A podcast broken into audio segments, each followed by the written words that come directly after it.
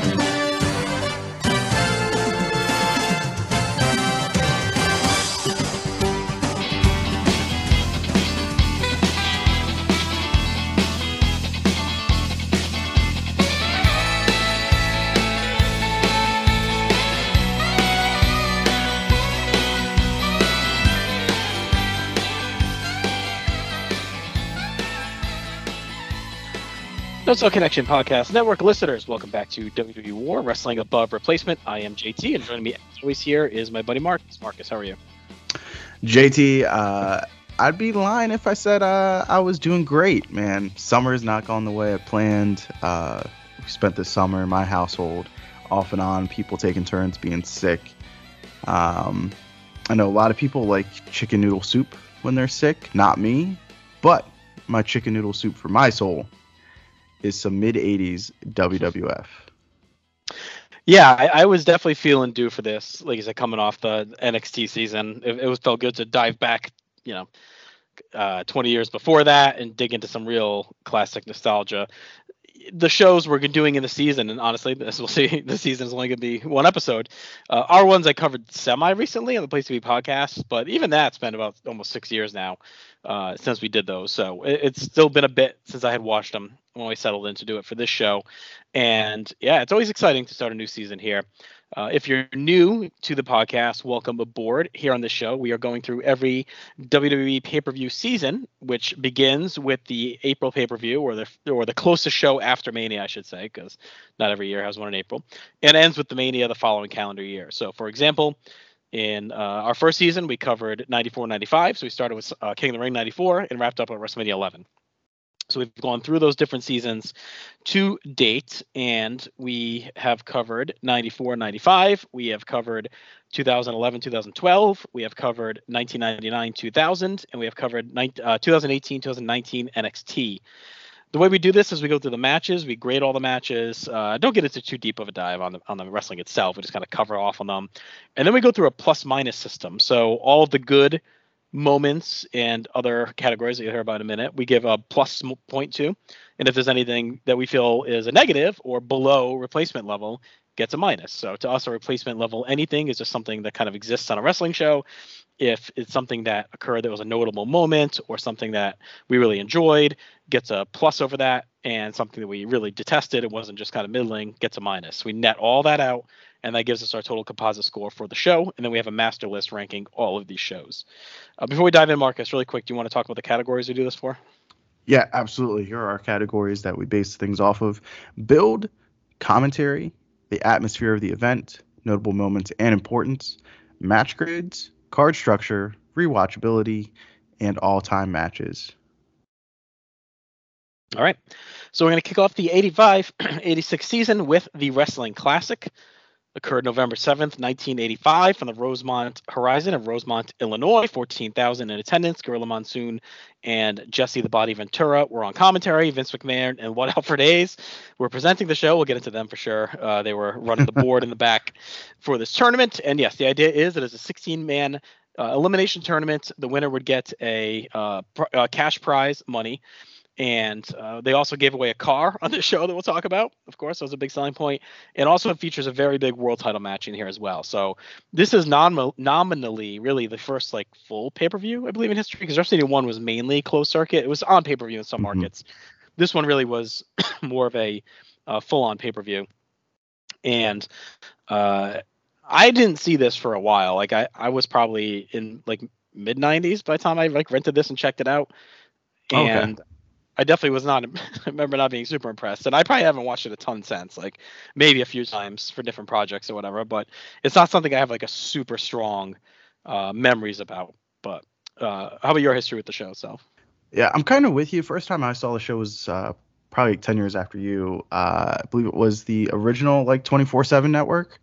Um, my, my buddy Tim, I do Viewer's Choice with on uh, North South Connection, he had the on-demand E WWE 24/7 service, and one month this was uploaded as like one of the special events. So that was the first time I had access to watch it Mhm. in full. And it's one of those shows like every time I start it, I seem to never make it all the way through. um, whether you know I fall asleep or turn it off halfway through or whatever. So uh, I really enjoyed going through the show and uh, watching it with a keen eye. Um, but yeah, it's definitely one of those shows, especially given the era that I have like less mastery over. Right. All right, let's dive in. It is a very bulky card. There are 15 matches in all, and a lot of them are on the express line. We only have uh, a few matches that are even over six minutes, and only one at nine. Everything else is sub nine. Nothing hits double digits. So they really buzz through these matches. They churn along, and as a result, you don't really get much in the way of quality and ring action. Uh, opening round, we have Adrian Adonis defeating Corporal Kirchner by pinfall. Uh, I, I mean, I thought this is okay. Uh, Gorilla really goes in on the time limit here, says it's 10 minutes. Jesse's talking about the type of tactics uh, uh, Adonis will use, doesn't think Kirchner's ready for them. Uh, and then pretty much Adonis twists out of a, headlock, powers up, uh, powers off of Kirchner as he makes a comeback, blocks a suplex, and hits a reverse bulldog, which is essentially a DDT. They call it a reverse bulldog here. It was a fine little bout. I thought it was a nice strong win for Adonis. Kirchner looked okay. Uh, he fell short due to inexperience, and Gorilla's going all into on the stakes of this. He's like, the winner of this will ca- cash your ticket. It's like a major prize to win this and move up the rankings. So I went, I went just a half a star. like it was whatever. I mean, it's only, you know, 320 long, and that's one of the longer matches of the round. So uh, it was fine. Yeah, uh, I liked it a little bit more than you, but that's because Adonis is my boy. Uh, I went with a full two.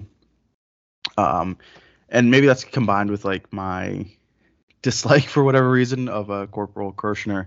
Never been impressed with his work. Never been a fan of him.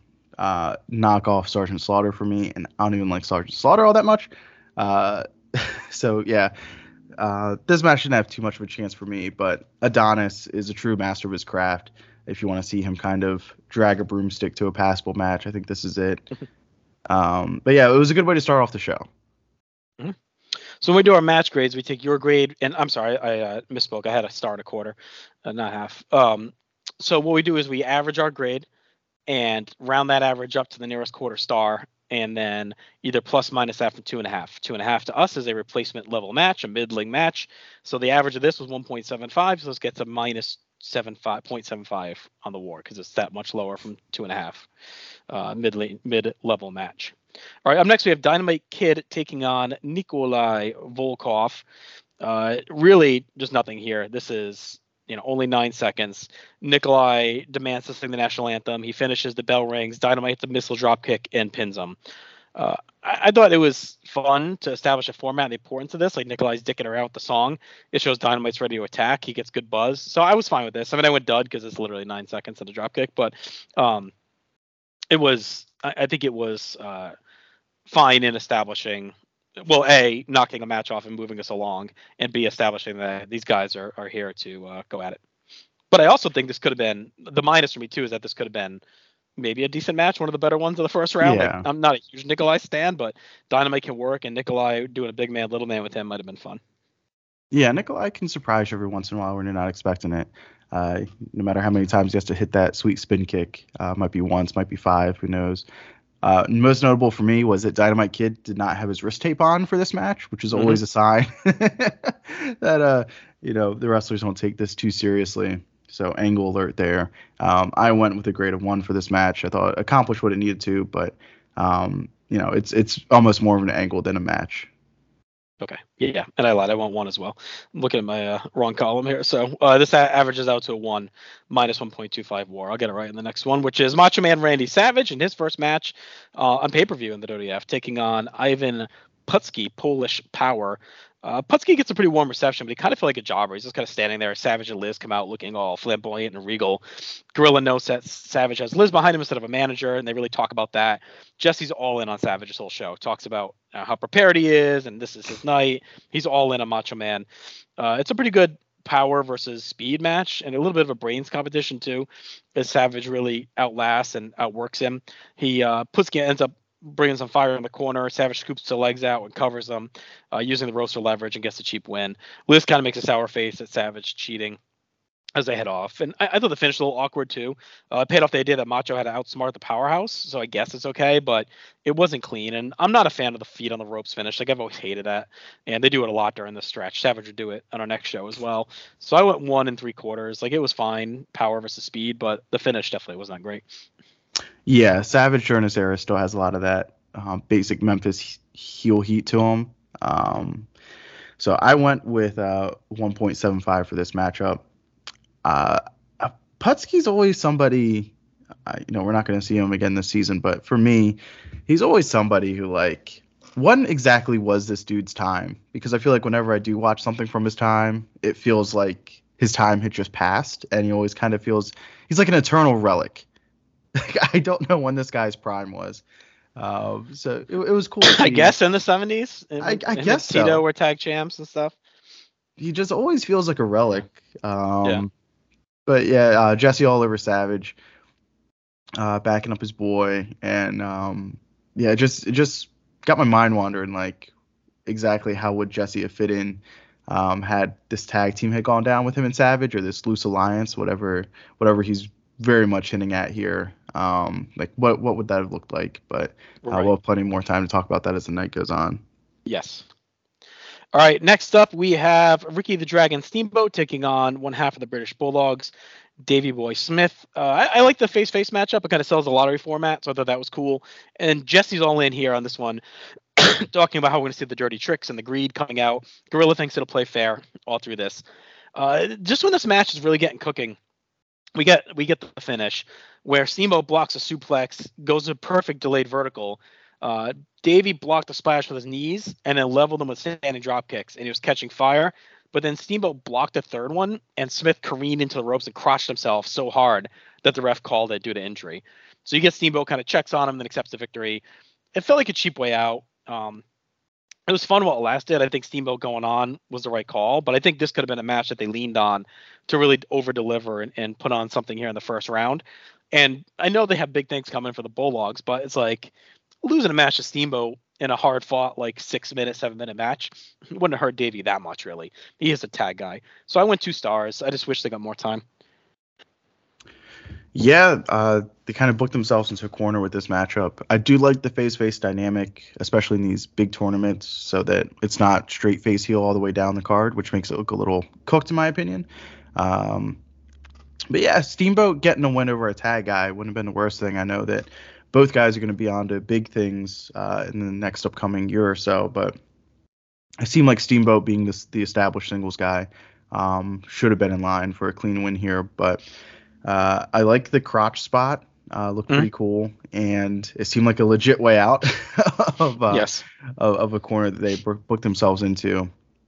So um, nobody looks worse, but nobody also looks better. If that makes sense. And Yeah, I think both help. guys could have looked better with a clean finish. Even if they did a count out where like Steamboat crushes him with a drop kick and he tumbles hard outside and hits his head on the floor or something, like that would have at least looked a little better than this. I don't know. It just I, I mean, I guess it was unique, but all right, next up we have the Junkyard Dog taking on the Iron Sheik. Uh, crowds all over Sheik early on. JYD uses a lot of power, whiffs on a falling headbutt as Sheik gets the camel clutch. And Gorilla and Jesse kind of write it off. JYD gets his arm free though, forces Sheik to break, and that gets a big surprise out of everyone. And then uh, Sheik gets tied up with the ref, and as that's happening, JYD hits him with a headbutt. Again, it was fine. It was just none of these matches are hanging on long enough to be like awful. And there's some good energy here from JYD, but it's just another kind of weak finish trying to protect these guys. A tournament feels like a bad idea in this era because Mhm. they're, they're so hell bent on like 50-50 protection of dudes at this time from here even into like the early 90s that when you have to force guys to lose it feels like they just don't want to do it for a lot of them. And you end up with stuff like this. Like wh- why can't jyd beat the friggin' iron sheik you know? Uh, so i went two and a quarter on the match. It was fine. Jyd's fire was good but yeah just nothing doing otherwise Yeah, we're in line here again. Two on the last match, two and a quarter for this match for me. Um, yeah, it felt very much like don't give anything away at all during this era, which I definitely understand um, their business structure at the time with the house shows and not wanting to blow off feuds on TV and all that Mhm. other stuff. And you know, you don't want to give a guy necessarily a big clean win because that could be a program down the down the road or could mess up somebody else's program. But uh, yeah, tournament probably not the best idea, um, just given the the booking strategy at the time. Uh, but yeah, this is a pretty straightforward match. I really like JYD during this era, which I didn't realize I was such a big JYD fan. Um, but he, I thought he brought a really good energy, and I would say so far he feels like the biggest star on the show. Mhm. Um, so that was kind of a, a revelation for me. Yeah, I would agree with that. Uh, I think he's in his final weeks, really. Like into early '86, I feel like he's still pretty on fire when he's with Hogan and fighting the Funks and all that into Mania. I think post Mania is where it starts to unravel a bit for him, um, and it really starts to fall apart. All right, up next we have a debacle, and that is Moondog Spot taking on Terry Funk. This one's pretty infamous. Uh, I guess it could be fun on paper if it's a wild brawl. Funk gets on the mic. He says he doesn't want to wrestle. He asks Spot if he feels the same way. Says they should both leave the ring and to settle for a draw. Spot agrees to the deal. They both leave and start to walk off, but Funk clobbers him from behind and runs to the ring. Spot recovers and yanks him down. They brawl.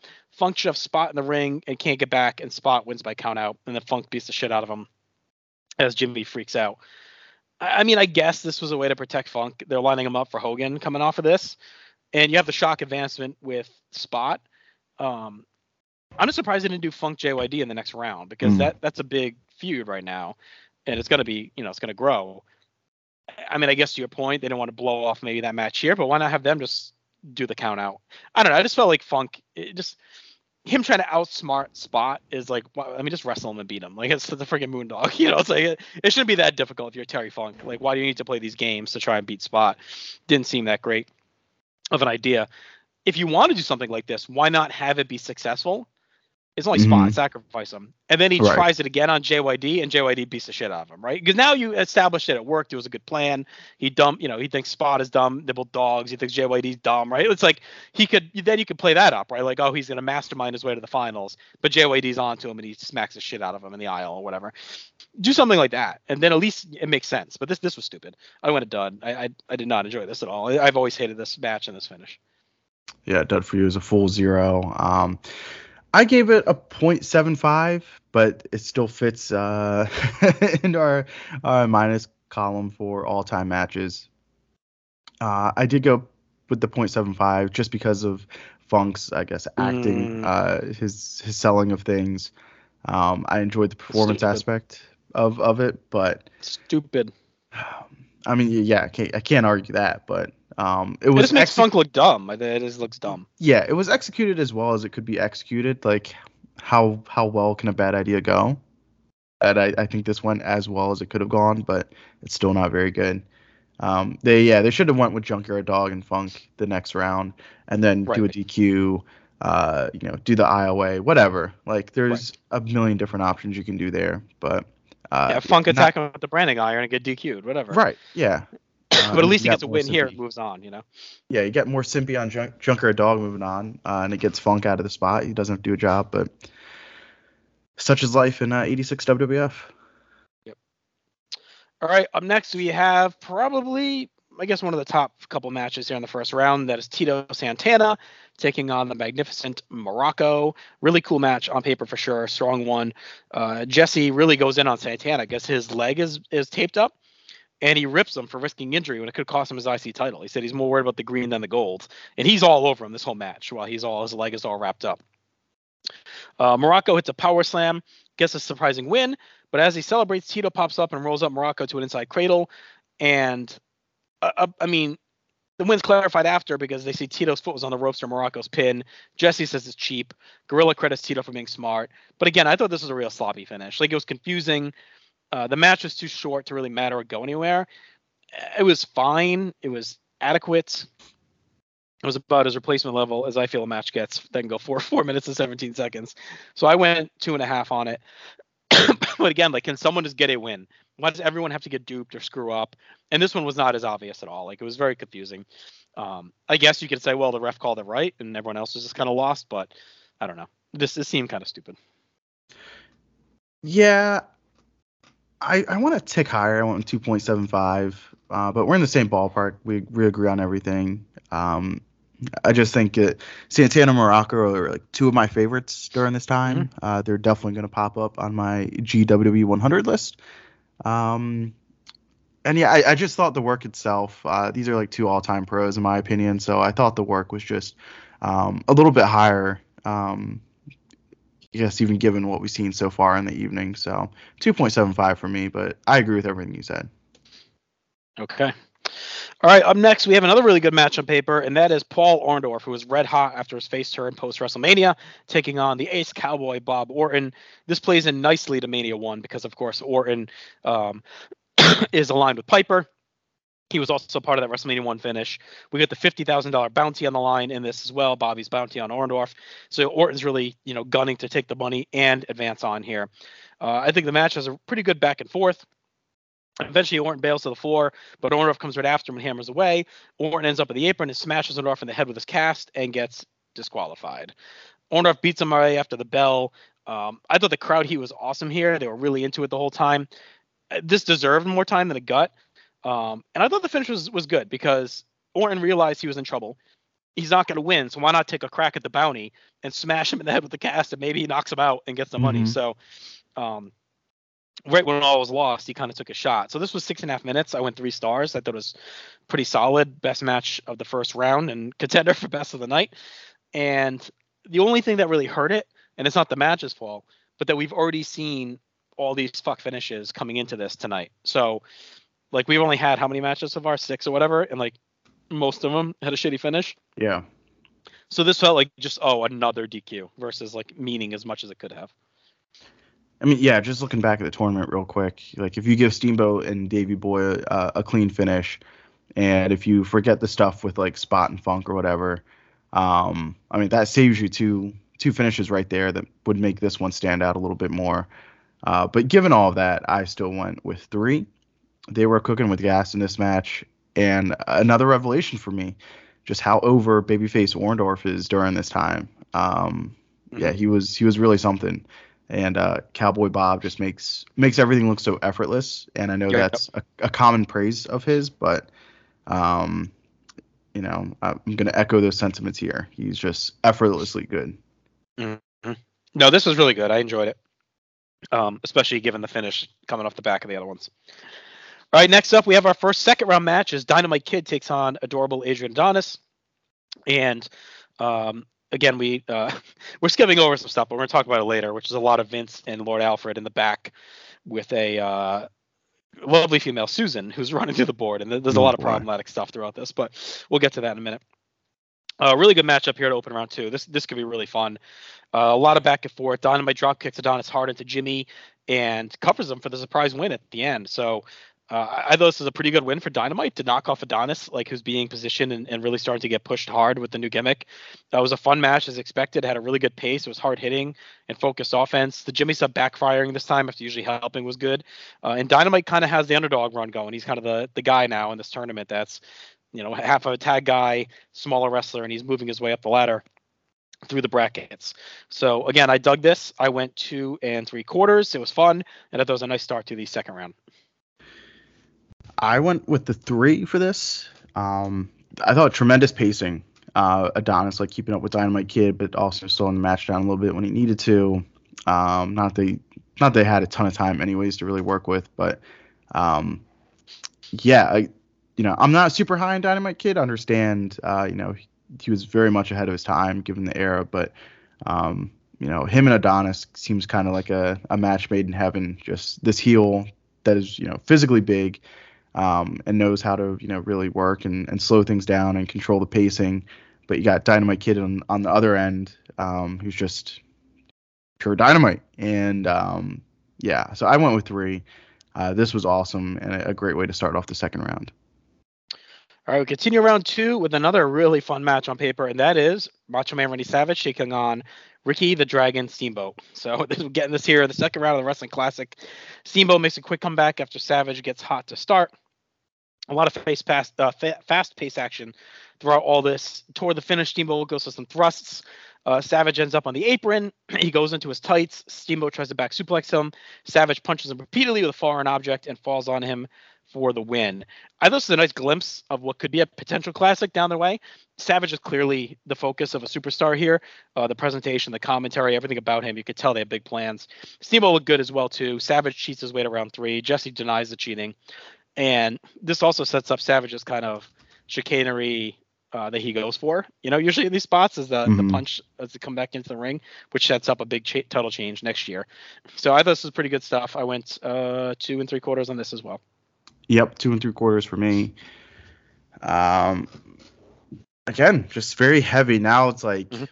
Getting heavier. Like if um, I don't know, I think about like making a sandwich and you're putting like peanut butter on it. If you're making peanut butter and jelly or whatever, like got like a thin coat to begin with, and then like you put the knife back in. It's like ah, let me let me let's get get some more on there. Like this was like the second coat of peanut butter for uh, Jesse and uh, and Mhm. Savage. Like all right, it's a little it's a little heavy now. Um, and, and we're not quite done yet.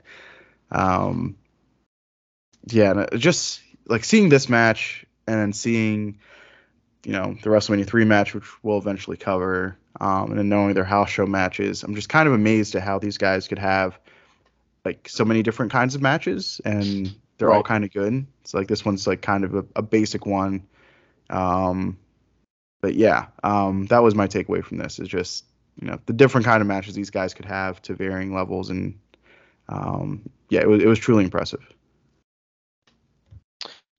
All right, right back to the ring we go, and now we get the fallout of Junkyard Dog and Moondog Spot. Obviously, gonna be a step down from what just saw. Spot gets some knee drops. JYD dodges them and headbutts, and then you realize there's no referee in the ring. Uh, I don't know if he, I guess he missed his cue. They're hustling through this. JYD hits him with a headbutt, covers and counts his own fall. The, the bell rings, and Gorilla's like, "What happened?" And the, and he goes, "Oh, the ringside judge gave the official nod." Like none of this made any sense. But we couldn't get a ref out there, and I know I think there's a story out there that yeah, he just wasn't ready and misses cue. But are we really trying to fire fire through this that fast, or we're gonna do something that's never been done before, where a guy counts his own pin and wins a match in a big prestigious tournament? It was stupid. This was a full on dud. Um, it was no match. No, the ref thing is they the spot somehow has like two of the dumbest matches in rest, in wrestling history in the same card within an hour of each other. Yeah, I liked the little bit of an explanation where they're like, ah, I guess the ringside judges are going to allow it, but I'm like, It's what? never been a thing. what judges? Who, who's who's sitting at ringside? Uh. you know, who are these people? Who are they? Um, yeah, it was. I I went with um 0.25. Um, yeah, I don't know. Like, can we at least get a ref in there? I guess not. That was my main my main gripe, but is what it is. All right. Close out the second round with Tito Santana taking on Mr. Wonderful, Paul Orndorff. So another face-face match for Tito. Um, I, I like how they didn't hold back on that concept. They're really going for it. Jesse wonders if Tito will go after the bounty halfway through when Orndorff's not ready. He said, "You're telling me a t- taco salesman from Tijuana can't be bought," and that just is like encapsulates all the awful Jesse stuff that we're going to cover later in the commentary. Uh, they end up spilling outside and clawing at each other and punching away, and both get counted out and eliminated. Uh, they kind of realize what happened and they cool back down afterward when things get heated at the end. So that was fine. It was it was disappointing in the end due to the format. I thought you know Jesse pushing the story of the volcano of Tito erupting after the nice nice stuff, and he finally did. I thought that was pretty good. Racist stuff aside, um, and it was sad to see both go, but it kind of made the tournament actually feel a little bit more real. So again, this one like I'm okay with if we didn't have so many bad finishes already to this point. So this one went eight minutes, one of the longer matches of the night. And on this one, I went two and a half stars. Yeah, this is like a logical non-finish that would have actually been really good if we didn't have so many of them on this night. Uh, I liked things just like naturally rising, the intensity rising with Santana and Orndorff. You got two fiery guys, anyways. Um, so I thought that the double count out and the fist flying, I thought was a, a natural finish, but Mhm. yeah, just too many of those tonight to really stand out. Right. Agreed.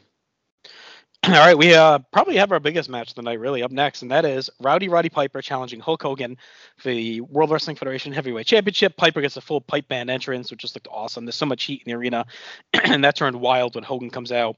Uh, really good way to use this feud to buoy the show and this concept because you knew you were getting this Hogan Piper match, which uh, had been really simmering for quite a while coming off of Mania a lot of good uh you know strikes and back and forth. Piper is just manic as always. Hogan keeps trying to hook up. He eventually does. Piper tries to get back in the ring after he gets knocked out. Hogan pulls him back in slugs away at him um, ends up hitting a big boot and atomic drop but piper stays alive and he ends up throwing hogan into the ref. The ref goes down. Piper grabs a chair and takes hogan out with it. Hogan blocked another chair shot. They fight over it until hogan eventually pelts piper with it and then grabs a sleeper. The ref open, uh, wakens up Orton shows up and hits Hogan with the cast, and then we get the DQ with Orton and Piper beating the shit out of Hogan. Uh, it was fun, as you'd expect, as a brawl. Piper hung in. He looked like a strong threat. The finish was fine, too, as Piper wasn't laying down yet. You had to keep it going. Uh, and Orton's always there to get involved to help him out. Uh, I think having Orndorff makes the same, uh, make the save helps, you know, push his friendship with Hogan as well. So went three stars. I think was a wor- worthy title match. If you bought this, you probably, you know, get your money's worth. It was just nine minutes again, so nothing too crazy. Actually, not even. It was seven minutes before the DQ, so nothing too crazy out of it. But it was a lot. Of, it was a heat, you know, heat war, and, and yet again, the DQ is okay. If we hadn't had, you know, out of 13 matches, like 10 stupid finishes already. And not that DQ is always stupid. Like it makes sense here, but when you see there's piling up on top of each other. Yeah, I agree with what you said, especially about the if you bought this pay per view for this match. I think you feel like you got your money's worth. I went three and a quarter. Good intensity between these two. Um, you know, for being such a big feud, I don't remember like, okay, what ex- what matches exactly do Hogan and Piper have uh, to move this rival rivalry along? Uh, so this is a notable one. Uh, again, with the finishes, exactly what you said. Um, just too many of them on this night for this one really to stand out. But um, yeah, three and a quarter. I thought they thought they did really well. Great intensity. Um, and and Hogan really thrives in these um, like heated sprints. Yeah, and there's a lot of them in 85 for sure. All right, we get a real treat here in our first semifinal match, and that is a Dynamite Kid taking on Randy Savage. So, Savage has really been given some quality opponents here in Mhm. Bulldog, in um, Dynamite, and in Steamboat. So it's a really cool showing for him. Uh, biggest match of his career for sure. We get the third full Savage and Liz entrance. Nice ovation for Dynamite. Uh, definitely been a stock raiser for him all night. Uh, Jesse says it would be perfect for JYD to get a win by two byes because we get one point where there's a double clothesline, and so he's all bitter. Savage slowly goes to top, but Dynamite cracks him with a drop kick and takes it down the top rope superplex. That shocks Jesse and Gorilla. But when they land, Savage cradles Dynamite's legs and picks up the win.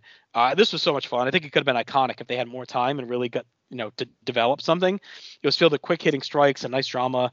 We get the debut of the top rope superplex that popped everyone, and Savage Mhm. steals another win, but it didn't feel stolen. It felt smart and that was well executed. So I went three and a quarter on this. Uh, to me, it was the best match of the night, and I really dug it. And you come out of the thinking Dynamite has what it takes to be a star. Yeah, uh, three for me. A smartly hard earned victory for Savage. Um, so I agree with you there. Yeah, you definitely see the singles potential for for Dynamite Kid. I think as you did with Bulldog earlier on in the evening too.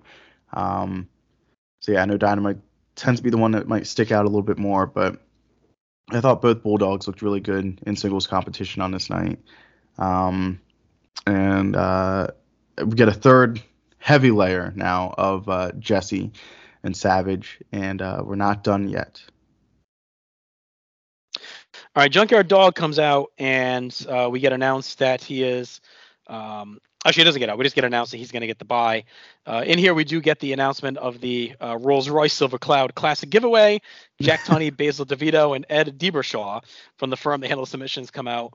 Uh, they mostly all get booed. Lord Al announces the winner, who's Michael Hanley from Bat- Batavia, Illinois, and he gets booed as well. So the Rolls Royce is now gone, and we get to our finals, which is a Macho Man Randy Savage limping out hurting to take on Junkyard Dog. Jesse's all in on the guts of Savage. His JYD's just been laying around sleeping. Savage has had tougher matches, which is true. I mean, when you look at JYD's matches, you had the Iron Sheik thing, which is fine. You had the, the spot debacle, and then the bye. So he really hasn't done much here to get to this point. Um, he wins a couple lockups. Jesse's, you know, saying how the Dynamite match took its toll on Savage. It hurt his quickness. We get a big bear hug from JYD as, as Jesse says gorilla. Uh, Jesse is just grilling Gorilla and Gene, who's come down to ringside for this one, that he thinks it's fair. And Gene basically says, "Look, it's luck of the draw," which is true. I mean, both things are true. Like, yes, Savage is probably getting hosed here. Joe JYD had an easy path. That's not a lie, but it's also the format of a tournament. Like, there's nothing wrong. Like, that's just how these things work in wrestling. You can have a tournament uh, where you just have a bye play out the way it goes. So, um, we go into a finish where Macho works free after being tied on the ropes, but JYD ducks and backdrops him hard to the floor. He takes a big bump and ends up getting counted out.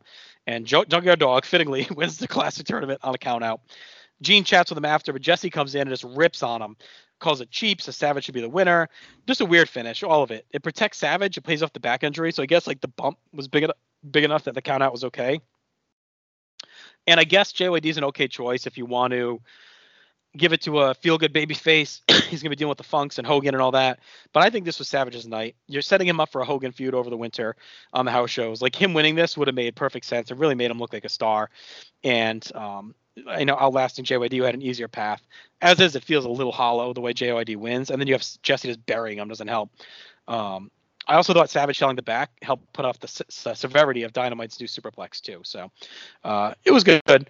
It was a fine way to close things out. JYD gets the win. I went two and three quarters, but it was really Savage just bumping like a maniac and selling the back to get this over. Yeah, I went two and three quarters as well.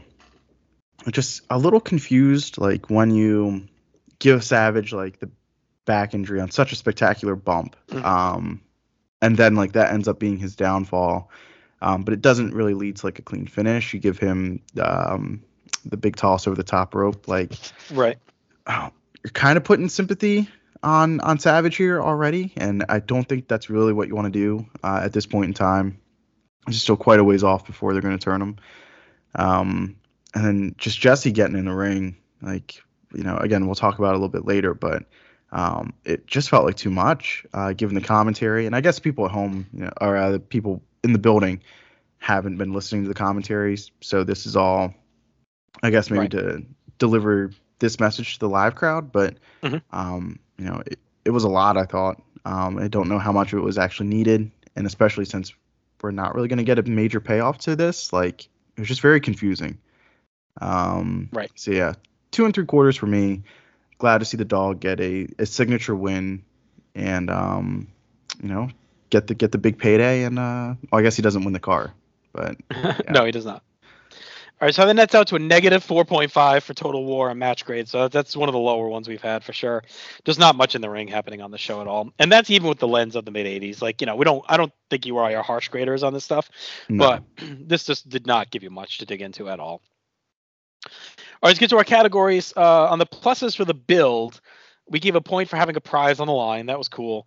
Uh, a point for the tracker board uh, to set things up. It was easy to keep track of who was advancing who, who was facing who. They went to it a lot. Um, you know, clips of the match draws thought added legitimacy, so a point for that. We gave a point to the fifty thousand dollar bounty on Orndorff because that played out throughout the night in his two matches, and then a point for Hogan and Piper continuing on to the show. Yeah, and for the minus, with the tournament, you have the opportunity to kind of like weave feuds in there, and they really went like out of their way to not have any feuds really intersect where they easily could and would have made for a better show uh, and would have moved some angles along. So uh, we did give a minus to that. All right, so that's a net of four. So pretty strong there for build. On commentary, we gave a point for you know Gorilla and Jesse doing a good job reviewing all the rules and the importance as we got going. A point for focusing on Savage uh, strongly all night. A point for Jesse talking about how the greed will show on Steamboat's uh, Davey Boy, and it kind of played out. Uh, a point on the good debate of Tito should be, uh, have wrist injury coming into the tournament. His leg is taped up, so that was good. Uh, the commentary felt topical. There was a lot of Nixon Watergate talk throughout this, so that was good. Uh, a point for Jesse uh, having great insight on Tito playing clean and turning it up to go for the bounty. And then we just gave the the max three points on Gorilla and Jesse just arguing all night. Their general bickering and back and forth was classic as always. So uh, strong showing on commentary on the positives. Yeah, I mean, Gorilla and Jesse, they might be the actual chicken noodle in the chicken noodle soup uh, for these shows. I mean, they're such a huge part of like going back and, and watching and listening to these shows. Um, as far as the minuses, though, uh, I felt I feel like this is going to be a rare misfire for these guys. Uh, we'll see as we do other seasons, but uh, Gorilla fat shaming Adonis within seconds. I mean, he can't wait to jump Mhm. on uh, Adonis, put on extra weight. Of course, we have Ivan Padutsky. Uh, Jesse really is vicious about Tino being uh, Tito being from Tijuana and Mexico and Mexicans in general. Minus So we two with- there. Yeah, minus Yeah. two there. Uh, that was just really heavy. Jesse being irrational about JY, JYD getting the bye. Uh, ever ridden in a Rolls in a Rolls Royce Susan. Uh, creepy Vince, which And yeah, I'll say I'm kind of glad. I, you know, I watched the show before everything broke with Vince. Uh huh. I think watching it after would add even more of a layer to the way him and Alfred act around Susan, which is just gross behavior throughout. We all have more points coming for that, but uh, that was a real creepy line when he said that. Ever ridden in a Rolls Royce, Susan? You know, and um, Gene, uh, you know, I guess is drooling over Vince or over Liz in the uh, in the main event. Mhm. So, uh, yeah, crap. yeah, lots of lots of minuses here. All right, so then that's up to a plus two. So there was a lot of bad to go with the good for sure. Uh, atmosphere, we have a point for a really good entrance a pop for Corporal Kirchner open up the show. Uh, a point for the great heat on Nikolai when he sings it gets waxed by Dynamite. A point for Savage's entrance and package is already on point. He's only been here weeks. Uh, a point for for Tito. The crowd is super into him. Uh, a point for the crowd feeding off Orndorff's energy and aggression in his matches. Uh, a point for the electric crowd and Piper Hogan. A point for Savage, getting more heat with each match as he goes. You can feel it building his momentum throughout the night. A point for the big pop for Dynamite Savage Superplex. It felt like a big moment. Uh, a point for the outfit changes for Savage Liz. It's kind of a precursor to WrestleMania 4. He Mhm. goes four rounds in this tournament. He's got a different outfit every time. And then a point for Adonis, who had really good heel heat all night. You can feel that this push maybe is going to work. Yeah, and for our, our negatives or our minuses, uh, this terrible ring is always something that stands out to me about the show, and this is before they would really have their whole you know act that they would take on the road with all the soup, you know, the trucks and everything like that. So they're still like using local promoters rings, but I mean this is a, a small ring. It looks terrible, and uh, it looks like it's ready to fall apart at any time, especially given the the size of the competitors in this ring.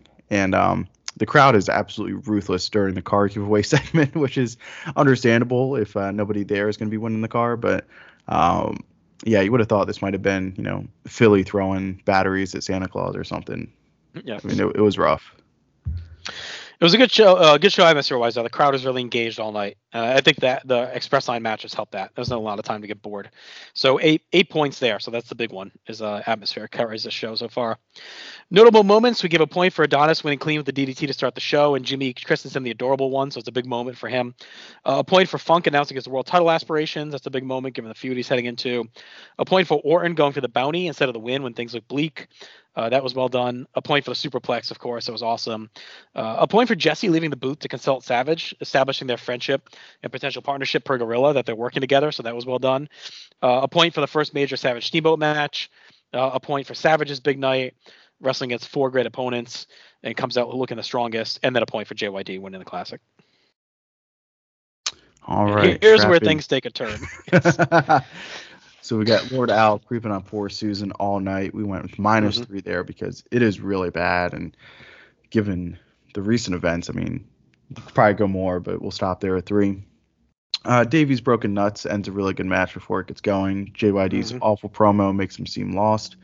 Uh, Dubba Dubba. congrats to the congrats to the Chicago. Uh, Sheik looked awesome and should have won. Uh, JYD gets one shot in. Funk's tobacco spit on the camera. All time confusing Funk and Spotty match. Just a waste of Funk. And just to have him attack Hogan or do something else um, to really, like, you know, set up him going for the title or to get him out of the tournament. We kind of talked about that. Uh, confusing finish for Muraco and Santana. Jesse ruins JYD's moment. Annoying ref that looks like an old Italian guy at the club. you might know more about that than me. Uh, brutal JYD and Spotty match where JYD counts his own fall without the, the ref being in there is just a complete mess. And uh, Gorilla says that won't count and won't hold up, but then he goes back and says it does. So uh, minus two there. disaster uh, for moments. So it ends up being a negative five. So all the good work uh, that atmosphere put in, the moments take away. But uh, you know, there was some good stuff here. Match grades we talked about negative 4.5.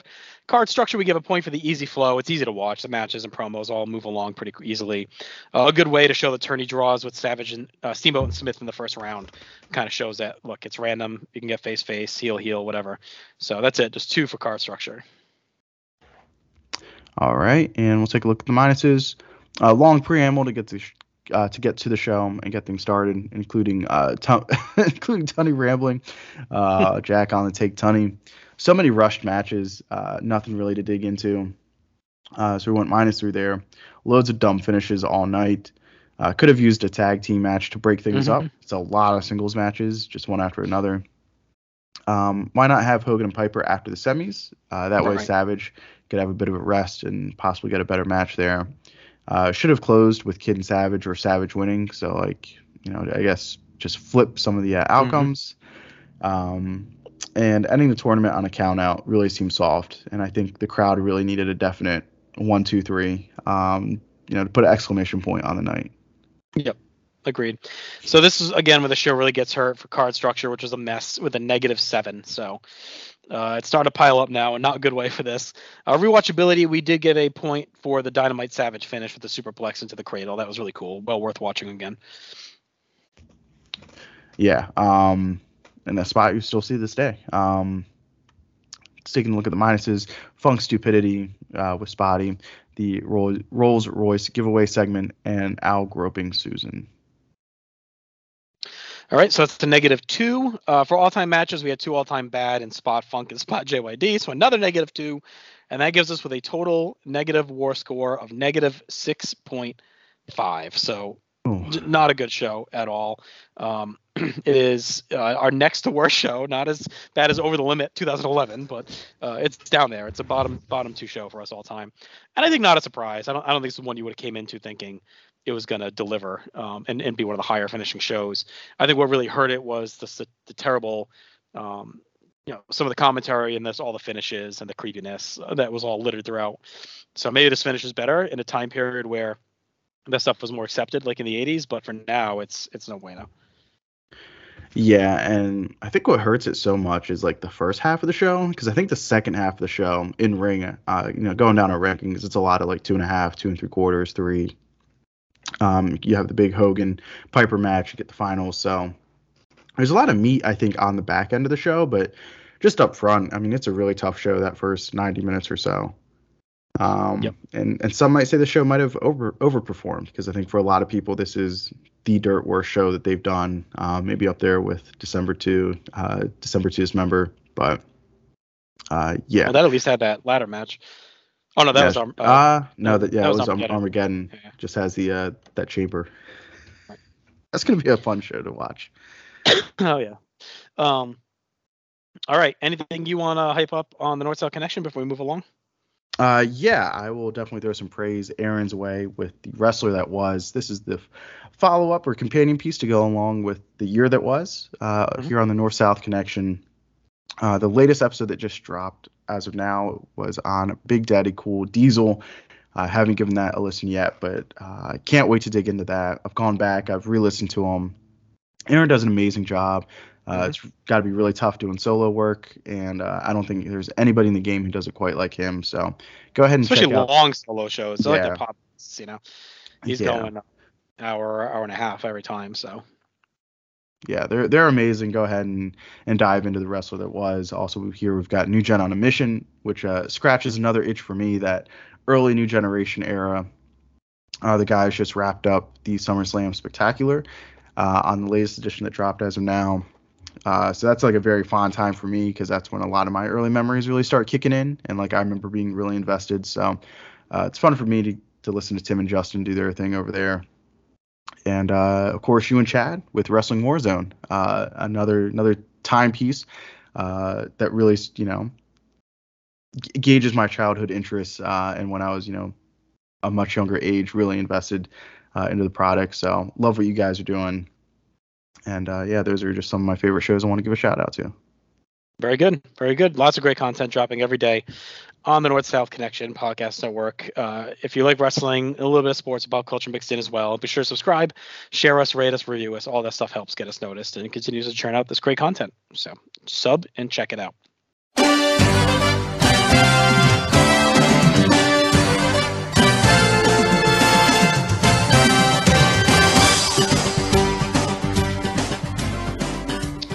All right, Marcus, let's wrap up this season already uh, with our second edition, and that is WrestleMania 2, April 7th, 1986, a Monday night, uh, oddly enough. Only Monday night WrestleMania. It takes place across three cities, almost the only WrestleMania to take across uh, three cities, and that is the Nassau Coliseum in Uniondale, New York, the Rosemont Horizon in Rosemont, Illinois, yet again, and the Los Angeles Memorial Sports Arena in Los Angeles, California. We have a plethora of announcers. We have Vince McMahon and Susan St. James uh, in New York. We have excuse me, uh, we have um, Gene Okerlund, Gorilla Monsoon, and Cathy Lee Crosby in Chicago. And then we have Mean Gene, uh, I'm sorry, we have uh, Jesse By Ventura, Lord Alfred Hayes, and Elvira in Los Angeles. Uh, we're split up evenly across 12 matches. We have four in each city. We start in New York with Paul Orndorff taking on the magnificent Muraco. I always felt like this was a bit of a um, letdown spot for Orndorff coming off like the really red hot um, 85 he had, the gearing him up for the Hogan feud. I know the, the Muraco thing like kind of had a role in this as well because uh, he's been loosely associated with Piper and then with Orton and Adonis through all this, and Orndorff's kind of you know tangentially mixed in with that. But I thought overall um, this was a uh, a bit of a letdown. Like I feel like these two guys should deliver a much stronger uh, outing and match for sure. So I thought that was a little disappointing. And then yet again, right out of the gate, we have a um, just a stupid finish uh, out of the gate with the double count out. We also get the terrible uh, Paul Orndorff, uh, I guess Orient Orient eyes, uh, Chinese eyes that he does. Oh gosh, yeah. Terrible. Um, that's in here. So yeah, just not not good stuff across the board uh, on this. And I gave this match a one and a half. Yeah, uh, I'm a little tick above. I went with 1.75 when when Don Muraco is motivated and engaged. Uh, I think he's truly one of the best of all time. Um, Mhm. But when Muraco is uh, is not quite there, um, when the motivation isn't there, and uh, he's just looking to pick up his paycheck and bounce to the next town, um, you know, it can it can be pretty rough. Um, still decently enjoyable. Um, you know, Orndorff still super over as a face. Muraco still upper ech- echelon heel and star for the company, but yeah, you expect more out of these two, and this just felt like more carryover from Wrestling Classic. Right. Agreed. Um, all right. Our next match is the continuation of a feud over the Intercontinental title. Is Macho Man Randy Savage, our new champion, who had defeated Tito Santana in February, takes on George the Animal Steele. Of course, this is the whole Steele's in love with Elizabeth, uh, so that plays all through this match. We even get him, uh, you know, bringing flowers from a fan.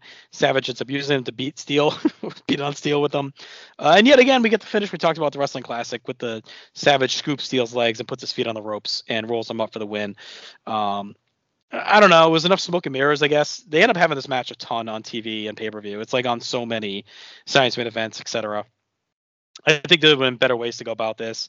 Uh, Savage ekes out the title and his woman, but he, he just deserves more on a show like this. I, I've said it before, and I, I really like the tag match that Tito Santana is in later in the night, but I, I don't. I'll never get why they didn't just have Savage win the IC title here.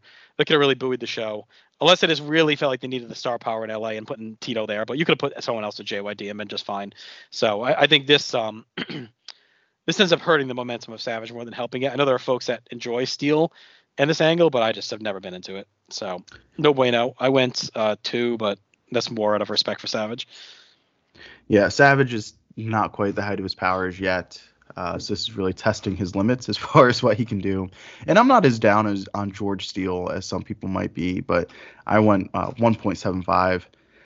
Just I don't know. It wasn't all that long, but it felt long. Um, you know, Savage is just he's doing his best, but uh, again, like his best isn't what his best can and will be later. So yeah, I just I just felt like this was, was stuck, and you know I'd rather never have to see this match again. Like it started Mhm. creeping into that territory, and they have so many other matches too. So Mhm. um, yeah, it, it doesn't stand out, you know, as being their worst, but it's definitely not good. I don't think. At least she's All in right, the arms yeah. of someone who cares for horror. terrible, so terrible. Our next match is the recently debuted Jake the Snake Roberts taking on George Wells. Jake has a big showcase match here. Wells kind of been doing his thing in and out, gets a payday. Um, uh, Wells gets a little bit of offense, but this is all about Jake as Vince just puts over his methodical offense. Jake survives a power slam but slides outside, showing his smarts. He takes a breather. When Wells follows him out, Jake slides in and then smashes him with a knee lift, picks him up and just buries him with the DDT, and then dumps the snake on Wells as Susan St. James freaks out. Uh, this is a fun, fun little match. I thought Wells actually looked okay on offense. Jake was on defense the whole time, but I think it actually plays into his character as a snake, right? To kind of lay in the weeds, take the offense, and then find his spot, bide his time, and then snap off the deadly finisher to pick up the win. So I thought this was actually a nice showcase for Jake. I went uh, two and two, uh, two and a quarter stars here. I'm with you, two and a quarter as well. Really good debut for Roberts. Um, Vince really had an idea um, and was, you know, I guess got the right guy to, to play the role. Um, I, th- I think it's a beautiful marriage here because I can't imagine anybody else being Jake the Snake Roberts. Mm-hmm. Um, but also knowing, you know, from his interviews, he had a little bit of a different idea for the presentation of the character. You know, wearing the karate sweatpants. Um, it just wouldn't look the same. Like, yeah, it looks, this looks like a dangerous man. Like, there, there's a real element to danger uh, in this cartoonish world as we're dipping into an 86. um, Right. you know, Wells I thought was a step above like a warm body. I thought he did pretty Mhm. well here. Um, but yeah, it, it's all about Jake. It's an excellent debut. Uh, two and, and a quarter for me. All right. Up next, we have our main event of the first portion here in New York, and that is Mr. T taking on Rowdy Roddy Piper in a boxing match. Big feud from SC1 Ignited. We have Joan Rivers as the guest announcer. We have the guest judges at ringside, Darryl Dawkins, Cab Calloway, and G. Gordon Liddy. We have Herb, the guest timekeeper from Wendy's. He actually uh, gets the biggest pop of the night. Uh, Gordon Liddy is um, is out there as well. The fight is for 10 rounds. Uh, Lou Duva is out with Piper and Orton. He's getting buried in boos. Uh, Smoking Joe Frazier and Haiti Kid are out with Mr. T. I thought Rivers actually did a good job with the ring announcement. I thought she did a nice job firing Yeah. up. Yeah. So we get some fighting through a couple rounds, and then as we get into is it round three or four?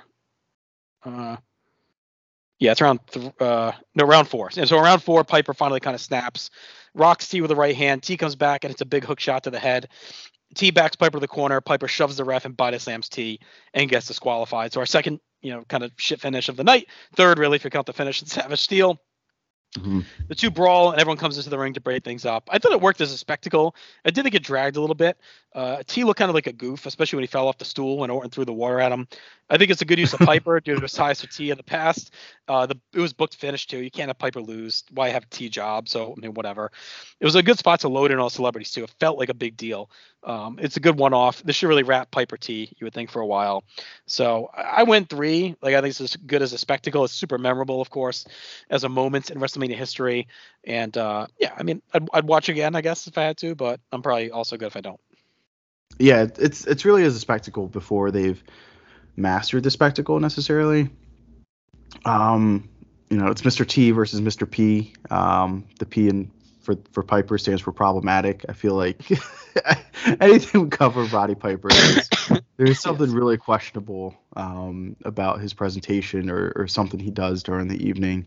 Um, yeah, you just you feel the the tensions and you know, I don't know. Maybe I'm looking you know too far into it, but it just always feels like it's always something with Piper. Um, but yeah, three for me, better than I remember it being. Um, but yeah, definitely not not something I feel the itch to like go back and rewatch either. But you know, for being a boxing match when people are there to see wrestling, um, I thought this kind of served served the many masters, uh, so to speak. You know, you got you got some of the boxing displayed in there. Um, you know, you got some antics with uh, Piper and, and Orton, and then you got the big, you know, schmosh finish with the body slam and the big pull apart brawl. So uh, three for me. I thought this was was pretty good, but uh, again, not something I'm itching to go back and watch. Are we open our uh, Chicago portion, part two, with a women's title match, and that is Velvet McIntyre challenging the fabulous Moolah. No hyper build to Velvet getting this title shot. A lot of heat on Moolah as usual. Moolah just kind of whips around. Velvet ducks a clothesline, gets a pair of one-legged drop kicks, slams Moolah, but misses a splash off the middle rope, and Moolah covers. It's just a waste of time. Like, why bother? I know. She, I know they wanted to do four matches in each city, and we have two of the longer ones here coming up, but just do three. Like, like I get maybe want to showcase everything you have on this with the women, but if you're gonna do something under a minute with a stupid finish, why bother? And if you want to have it, why not just have it like in the downtime and just announce that she won and show a clip? You know what I mean? Like just have it when we're not live. Oh, here's a bonus match for Chicago or something like that. Uh, Velvet looked like an idiot, so this this to me was nothing. Usual Moolah trash at a quarter star. Yeah, um, I went with a half star, uh, 0.5 for me. I guess maybe Moolah needed some uh, extra money to uh, Mhm. help make ends meet in the uh, Yeah, I'm sure. the house. Um, yeah, uh, Moolah kind of always surprises me. Like she looks ancient, but we're gonna see her like 15 years later, and somehow like she's still alive. Not only is she still Right. alive, she's like doing stuff that's more dangerous. So like, how old exactly is she? Like, is she a female version of like Arn Anderson, where Hmm. she's just been, except instead of like 42, she's been 72 her entire life. You know, I have no idea. Well, But she was born in uh 1923, so she was 63 here. good grief. Yeah. So I mean, she's late 70s when the Dudleys are throwing around like a rag doll. Yeah. Trash. All right, next match. Uh, we we kind of continue again with another pick it up from the Wrestling Classic. Another Express Line is Corporal Kirchner takes on Nikolai Volkov in a big international battle in a flag match. It's a rematch from Sunday's main event. Good heat as usual on Volkov and Blassie. Nice pop for Kirchner. Uh, again, just another quick match. We get a two count, or the two continuing to slug away. Kirchner catches Blassie's cane in the air, blasts Nikolai, and picks up the win. The Chicago crowd is jacked though; like they were super into it. Um, so, you know, ended up going a half a star overall. It was just kind of, uh, I'm sorry, I went uh, one and three quarter stars overall. The crowd was into it, the heat was there, but just they had no time to really get going. Yeah, I went with 1.5. Uh, again, Kirchner is far from my favorite wrestler, but if you ever think that Nikolai uh, is a bad wrestler, put him in there with like an actual bad wrestler. Um, and, and I thought Volkov looked head and shoulders uh, better than Corporal Kirchner here. Uh, but yeah, crowd was surprisingly hot. Um, I guess that uh, this Cold War dynamics were still in play in the uh, in the mid 80s. All right, next up we have a battle royal uh, between the NFL and WWF Superstar. So I thought this is a pretty inspired idea, uh, especially in Chicago where football was red hot with the Bears coming off their uh, Super Bowl win. We have uh, Jim Covert, Pedro Morales, Tony Atlas, Ted Arcidi, Harvey Martin, Danny Spivey, Hillbilly Jim, King Tonga, The Iron Sheik, Ernie Holmes, B. Brian Blair, Jim Brunzel, Big John Studd, Bill Fralic, Jim Neidhart, Russ Francis, Bruno Sammartino, William the Refrigerator Perry, and Andre the Giant all competing in this match. So a ton of weight, a ton of big dudes. It's it's a Haas special. Uh, Dick Butkus and Ed Too Tall Jones are the guest referees. Clara Peller is the guest time uh, timekeeper. We find out the total combined weight is 5,612 pounds in the ring, which is impressive for sure. It's also memorable because it's uh, Bruno Sammartino's only WrestleMania match, so that's cool there. And of course, this is a pretty infamous finish as Andre the Giant ends up with the Hart Foundation in the end, kicks Anvil out of the ring, and then throws Bret Hart on top of him in their WrestleMania debut. Uh, I thought this was fun. It never dragged, it never lingered. It had perfect booking across the moment. It was neat. It keeps up the legend of Andre as the king of a battle royal. And I actually liked Ernie Ladd on commentary a lot too. I thought he was really sharp and added a lot into this match. So overall, I went three and a quarter. I- This is a very well done celebrity match. Yeah, three and a half for me. Everything that you said, I totally agree with. Um, I feel like, I'm not the biggest like historian. Uh, my NFL knowledge doesn't start kicking into like the mid 90s, but whenever I was at like the dentist or something, and they were like, "Hey, you want to watch like a video?" I feel like it was always like NFL footage from from like this era with like Fridge Perry or Bill Fralic, uh, you know, some of these cats involved. So like I don't know, was like the NFL like had they hit like a boom period here? I know you know that Bears team is a really big deal. Um, you know, one that's still talked about to the, to, to this day. Um, but yeah, the, uh, this is like a really cool moment for Andre. Like this is his signature win, I would say. This is his one shining moment. Um, excellent finish, I thought, with uh, the Hart Foundation. Bret getting tossed onto the big rhino on the outside. uh, yeah, I really like this uh, on a rewatch, and I could see myself liking it even more, uh, giving another watch, especially with like so many you know non wrestlers in the ring. Um, you know, this turned out as good as possible, I thought. So three and a half for me. All right, so we have one more match in Chicago. This for the tag team titles is the British Bulldogs challenge the Dream Team. And of course, the Bulldogs have Ozzy Osbourne with them. The Dream Team have escaped many challenges by the Bulldogs, but here they are. They have to face their foes one last time in Rosemont. This is a great match filled with a lot of heavy strikes, hard hitting blows, uh, just some just really nasty shit, like a, a really sick tombstone pile driver at one point. Um, the finish is, is pretty gross too, where Dynamite's head gets slammed into Valentine's on the top rope and uh, Valentine uh, uh, Dynamite takes a nasty bump to the floor. Off of that, Davey covers Hammer, and we get the win. A big pop. Captain Lou and Ozzy celebrate the titles, um, and Cathy and Gene, as everyone else, is recovering from the violence. Poor the Bulldogs like dead on the floor, uh, as Ozzy and Cat and uh, Albano are uh, celebrating. Like most of the matches, Hammer really carried this, like they do for the Dream Team. The Bulldogs dominated the heavy portion of the match, but it was, it was really a lot of hard hitting offense. Uh, Hammer picking up David during the cover kept the Dream Team strong as well. We also had no attempt to Johnny V interference, so this was uh, stay, stay pretty clean on their end. And the Bulldogs are now on top of the mountain. It's definitely the best match of the night so far.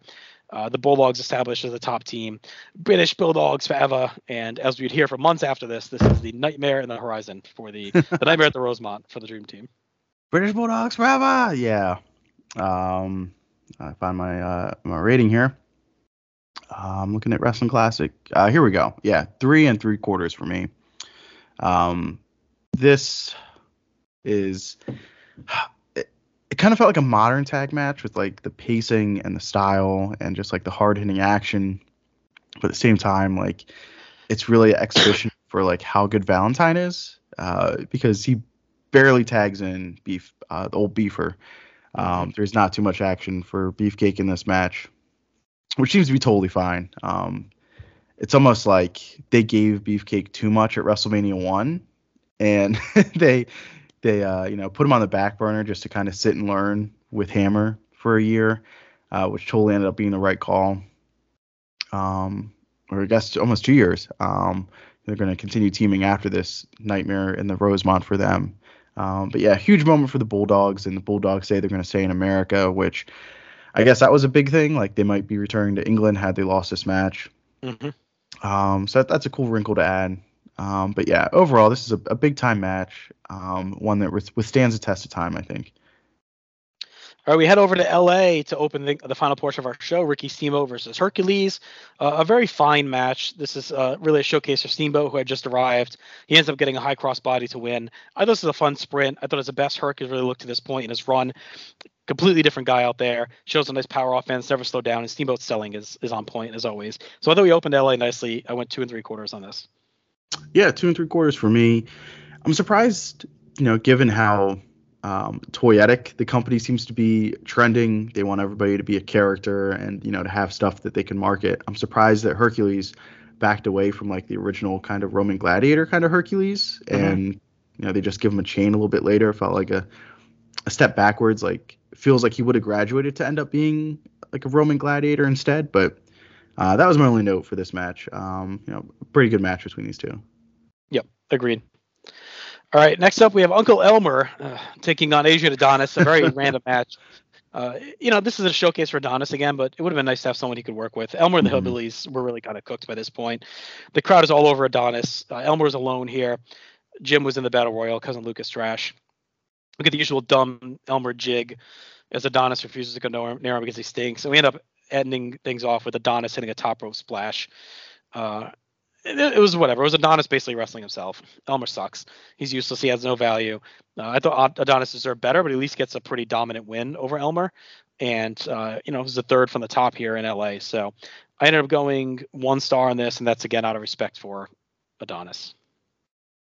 Yeah, I went 1.5 um, out of respect for Adonis. Man, uh, he's really had to do some heavy lifting uh, this season. They've not given him a ton to work with. You know, my Uncle Elmer hatred uh, isn't as strong as yours, but yeah, this was this was pretty rough. All right, two matches left. We have a tag match. We talked about a decent amount actually at the Wrestling Classic, and that is Junkyard Dog and Tito Santana taking on the Funk Brothers, Terry and Dory. Uh, really, the first big match for Hoss, Dory here, and a lot of energy. This is a really fun back and forth. There's a lot of good heat between Funk and uh, the Funks and JYD at this point. Tito kind of, you know, tagging along here to go with it. We end up having things break down late. JYD gets a small package, but Hoss breaks it up. Tito comes in, gets Hoss at a figure four, but the ref pushes Tito out. Hart pitches the megaphone to Terry, bops JYD, and the Funks win. Again, a super fun hot tag. All sorts of stooging and bumping and consistent offense. The usual controlled chaos where the Funks are involved. The crowd is really into Tito and JYD. Uh, it got hot late too with all the brawling on the floor leading to the finish. Uh, the finish worked as well with Funk now getting one up on JYD with the chicanery and keeps Tito from taking the loss. So I ended up going three uh, three and a half stars. Second best match of the night for me. I've always really dug this tag match. I think it's a kind of a hidden gem, um, and this really holds up well. Yeah, I'm right there with you. Three and a half for me. This was not too far behind uh, the WWF Tag Team Title match from earlier. Uh, a sneaky favorite of many people on this card. Um, this this one I feel like uh, gets mentioned as like a forgotten match, and for good reason. I mean, th- this was really awesome. Uh, you, get the rare appearance of both Funk brothers on a WrestleMania card, so that's something to note. Um, yeah, again, Junkyard Dog, um, semi-main event here with Tito, and they've really loaded. I feel like this LA portion um, with Santana, with Junkyard Dog, and uh, with our main event. And our main event is Hulk Hogan taking on King Kong Bundy inside of a cage. That's a pretty good build here with Bundy having a pretty infamous attack on Saturday Night's main event to really set this up. Of course, Hogan's ribs were all taped. We had a lot of uh, vignettes of Hogan going to the doctor and rehabbing and working out. Ricky Schroder is there as a guest timekeeper. He gets booed. Tommy Lasorda is the guest ring announcer. He gets cheered. Actor Robert Conrad is the special referee. Uh, it's really good heat on Bundy. Hogan marches to the ring as well, gets a big pop. And we get going. Hogan's ribs are all taped up.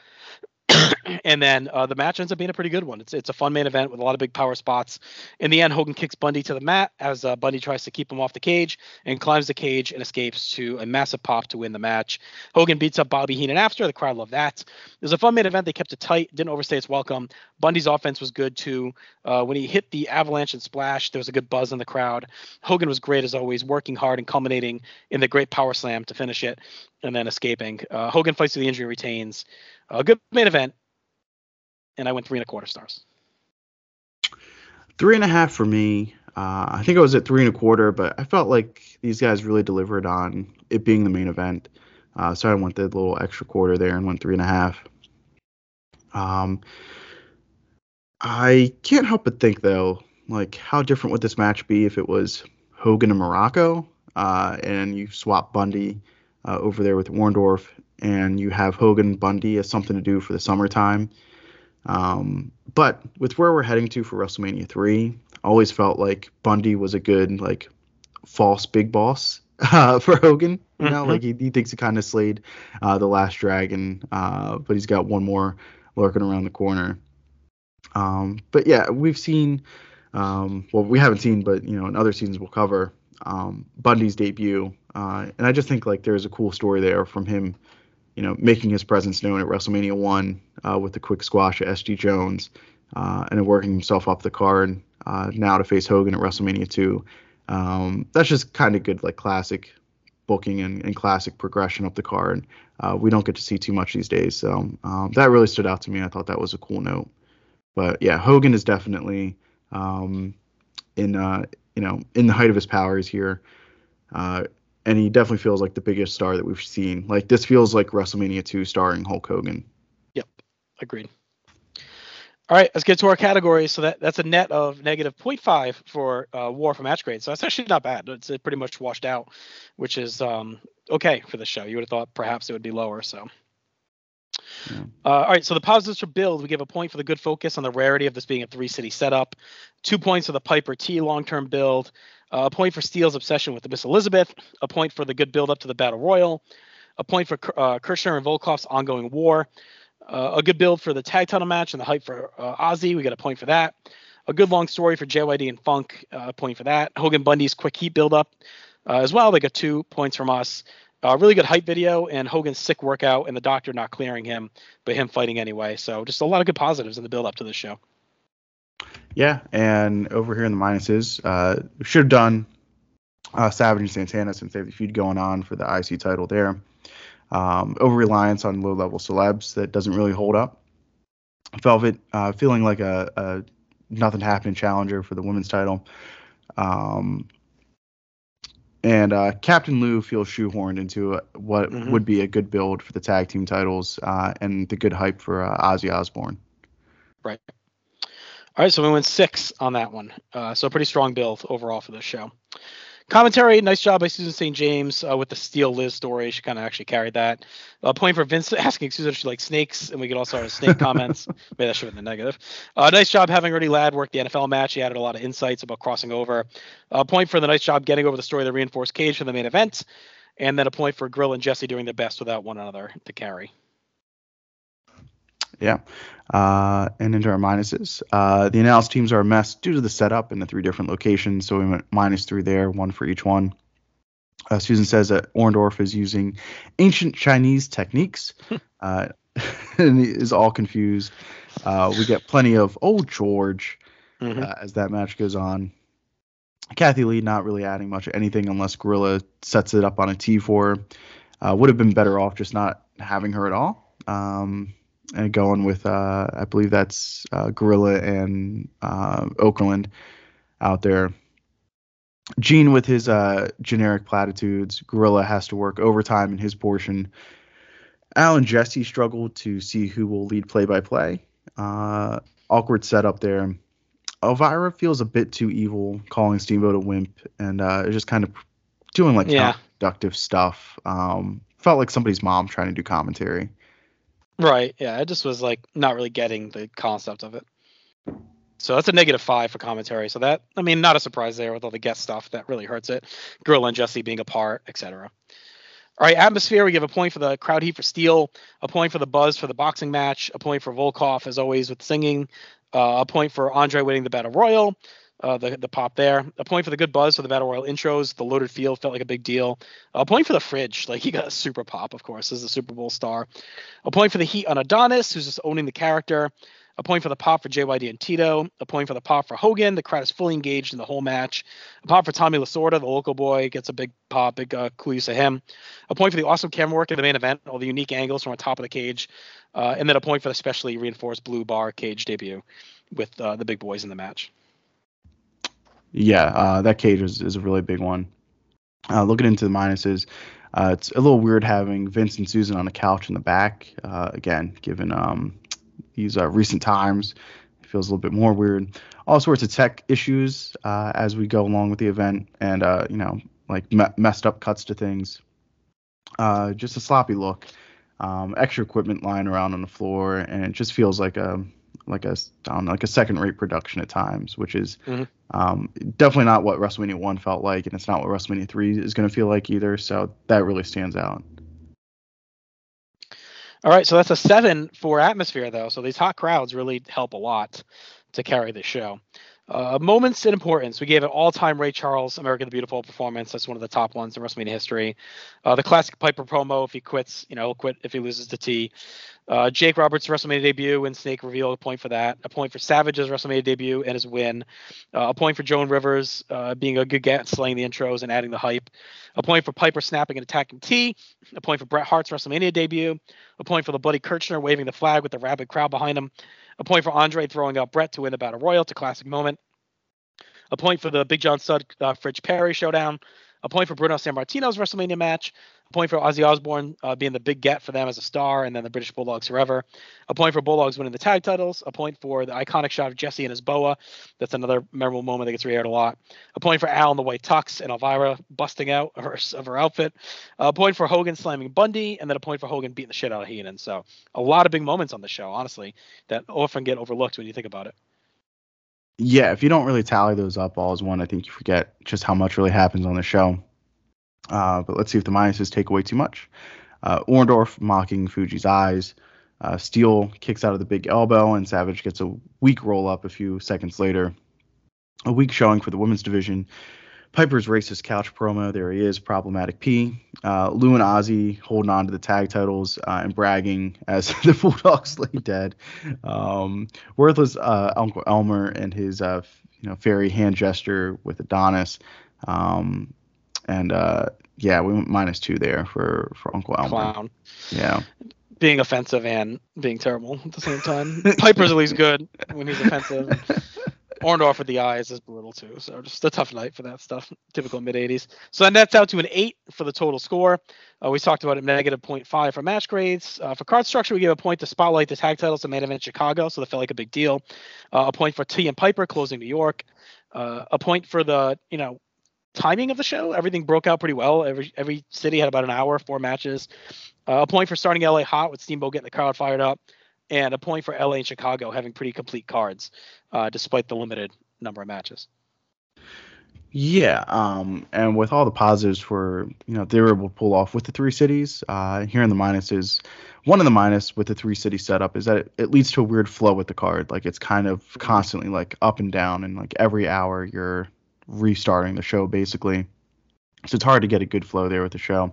Uh, there's no real build across the whole show. Again, it's broken up by hours.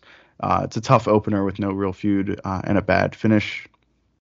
Should have uh, had Santana and Savage as the IC title change here, as uh, opposed to Boston Garden. And uh, Chicago starts with a dud title match and the short flag match. All right, so it's a one for card structure. For rewatchability, we give a point for Piper throwing the stool at Mr. T, uh, a point for Andre throwing Bret Hart to the floor, and a point for fat ass Uncle Elmer falling down while throwing a punch, and then Adonis kicking with the head like a piece of garbage after the match. I could rewatch that all the time. and in the minus section, we've got Elmer's mocking of Adonis and plus racist promos and gestures just riddled throughout the whole show. Mm-hmm. So we did a catch all minus two there. Yeah, so that's a zero for rewatchability.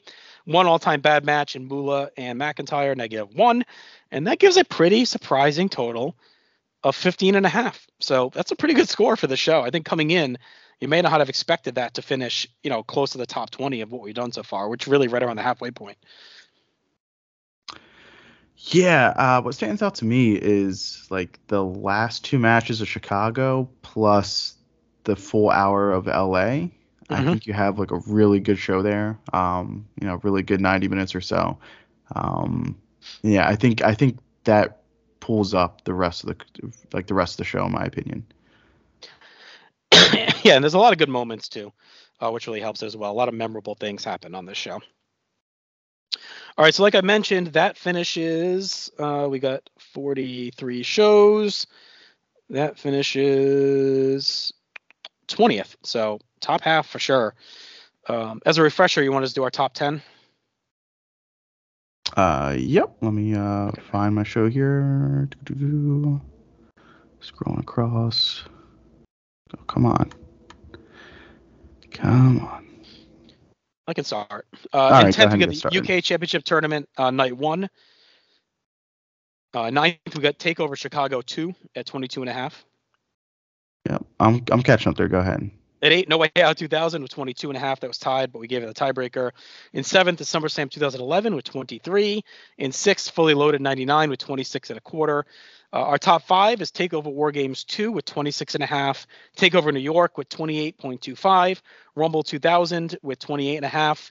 Money in the Bank 11 at 28.75. And then SummerSlam 99, our number one show, 38.25. And I'm curious if this is really going to end up being just an outlier, given how um, nothing's been close to it. So we'll see. Yeah, we still got some heavy hitters to come uh, in upcoming seasons. Um, and I'm really looking forward to uh, our next season that we're gonna do. But uh, before then, we got some awards to hand out, right? We do. And just a refresher, uh, Classic finished 40th. So these finished 20 spots apart on the total list.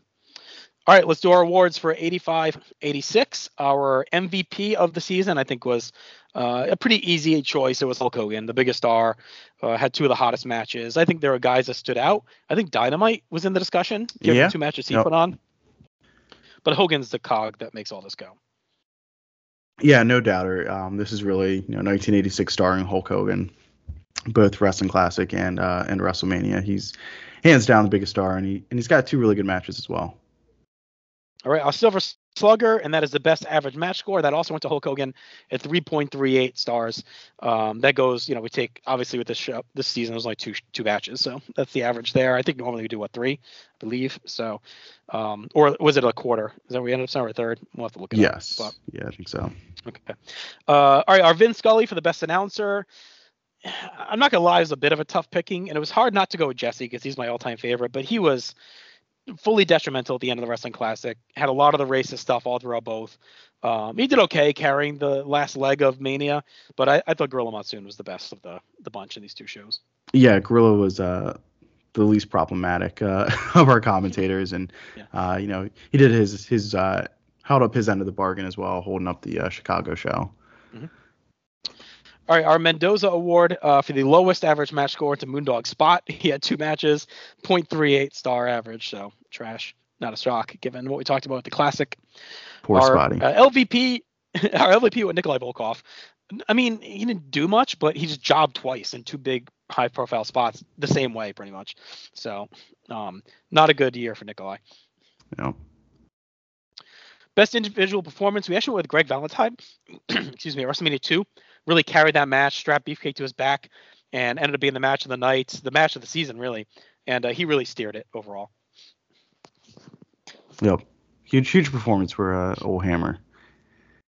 All right, our rookie of the year is pretty obvious, and this is someone that wasn't on any pay per views in prior seasons. Uh, Macho Man Randy Savage, who wins the tournament, looked at the biggest star at the Classic. Uh, yes, the WrestleMania match was still subpar, but he still got the win in a big feud. Yeah. Um. Yeah. Th- this year, this season really sets him up um, going forward. Uh, I know he's going to have you know huge seasons to come. So uh, they really laid the groundwork here in '86 with him. All right, most man events uh, was a tie for with four guys: JYD, Savage, Hogan, Bundy. Both had one, uh, so one star there.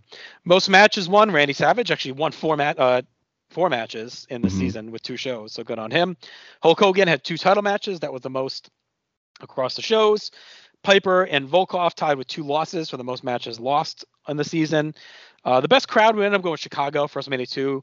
They were smoking for the Battle Royal, and they were great in the tag match and and the Kirchner stuff too. So Yeah.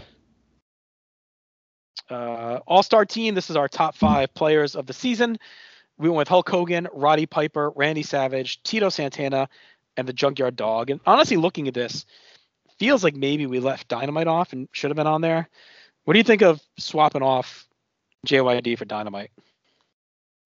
Um, it, it's tough. Uh, there's a case for either guy being on there. Um, you know, I mean, Dynamite had the best match at WrestleMania, and you could argue the best performance of the Classic in the Savage match. yeah, and for Dog's case, like he's kind of like he's the second biggest star um, on the babyface side for Wrestling Classic, and and you know it's a big win for him. I'm okay switching off uh, JYD for Dynamite, but uh, it's close. Yeah, yeah. All right. Well, let's we'll give him the tie. We'll cheat a little bit. It's such a light field. Okay. Uh, and the all loser team, our bottom five: Nikolai Volkov, Uncle Elmer, Fabulous Moolah, Velvet McIntyre, and the the biggest dope Moondog spot um, of all this. So Poor those are our awards for this season, and another season in the books. Marcus is crazy. One episode, one season down. Um, our year's ranking. This ended up finishing last when you look at the average score. Uh, it was a total score of um, nine war. And uh, actually, that, that's not right. We got to fix that. Average score four and a half doesn't seem right at all. So we'll fix that up. We'll report back on our next one. Yeah, but it's still definitely going to be. Oh, uh, actually, that might be right because negative six and a half wrestling classic, right? yes. Yeah. So yeah, yeah, I would, yeah. Total score nine, average score four and a half. That's right. So that finishes just below 94, 95. They had an average of 5.6, and that's what we use as a determination. Our best season was NXT 18-19. That was 21.3. 99 2000, 17.8. Uh, 11 12, 10.2, and then 94 95, 5.6, and this season 4.5. All right. Yep. So that'll do it. Thank you for joining us. Check out everything we have to offer the North South Connection. We'll be back in two weeks. We're going to kick off another new season, so that'll be a lot of fun. Getting into uh, an interesting time period. We'll see how it holds up. So, with all that said, continue to live your life above replacement level. Talk to you soon.